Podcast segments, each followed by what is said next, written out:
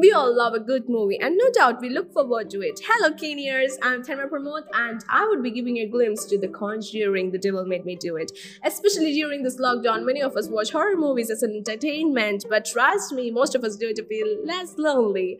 Ah, so we are always up for a movie that could give us chills for at least a whole week. And do we often find it? Now that's for you to answer. Jumping into talking about Conjuring 3, did I have a choice not to watch it? I'm gonna say damn no. I was invested invested. I have watched all the prequel sequels of Conjuring Saga and what surprises me further, they always have this one's real and you better be scared to death warning in the beginning or the end of each one of them.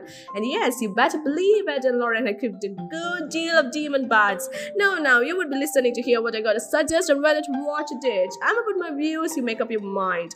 First of all, we want a horror movie to scare us till the very end in their own creative ways, be the breathless silence to an end or emotional crisis, crippling anxiety, jump scares or whatever that ties us down. Looking into Conjuring 3, I would have to say it was not bad, but honestly, it wasn't good either. It did try to vary a little from the other two, but at the end of the day, it all comes down to having a family, haunted house, ghosts demons, doors creaking open to dark rooms that anyone sane would run as far as possible from. Conjuring mostly scared us, giving an unexpected twist, but this one we could almost tell when or what the scare would be. Now felt more like a spin off.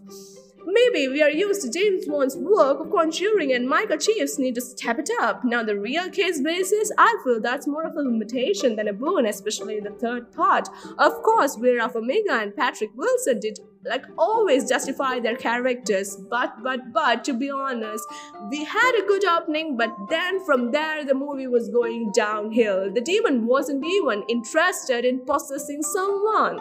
The trailer made us believe we were up for something awesome. We had a courtroom and case to solve is going to be pulling strings in our head all along scaring the life out but to my disappointment, the case I felt is personally that it's not up to the expectations.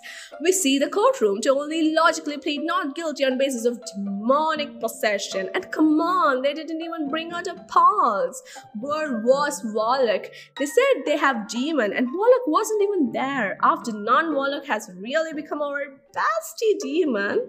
What about Annabelle? At least we should have got to see her create pure art. They just mentioned her once and we didn't even get to see her charm. So Conjuring 3 is gonna make us miss our BFFs. Well, I would give credit to the dark magic lady who cast the curse which fondly is putting her on solid stake. But she did have some, or I guess a trick up her sleeve. Trust me when I say I think we need a Lorraine in all the investigation departments. She makes it easy, man. I would also add, I really like the artifact, it is pretty marvelous. Apart from the cool water bed with the demon in it, imagine having that. I think I laughed more than being scared, and indeed, we had some places that they tried to make us feel, oh, instead of making us scream our heads off. And to top it all off, I think a good horror movie stays in our head, nagging us and scaring us for at least the upcoming week. But I'm sorry to say that within seconds of watching this movie, poof, it was all gone. I don't even remember it. I rated it a 4 out of 10. No more, no less. Come on, Conjuring. You better give us a good one because building up our expectations and making us feel disappointed is not at all what we are looking forward to. Neither are you. Or I believe. So I will wrap up by saying this is my opinion, folks. If you want to have yours, go watch it. Or don't. Or do. Who am I to stop here? Have a good day, folks. Thank you for lending me your ears. Now, take them back. Bye-bye. It's me, Thelma Pramod, signing off.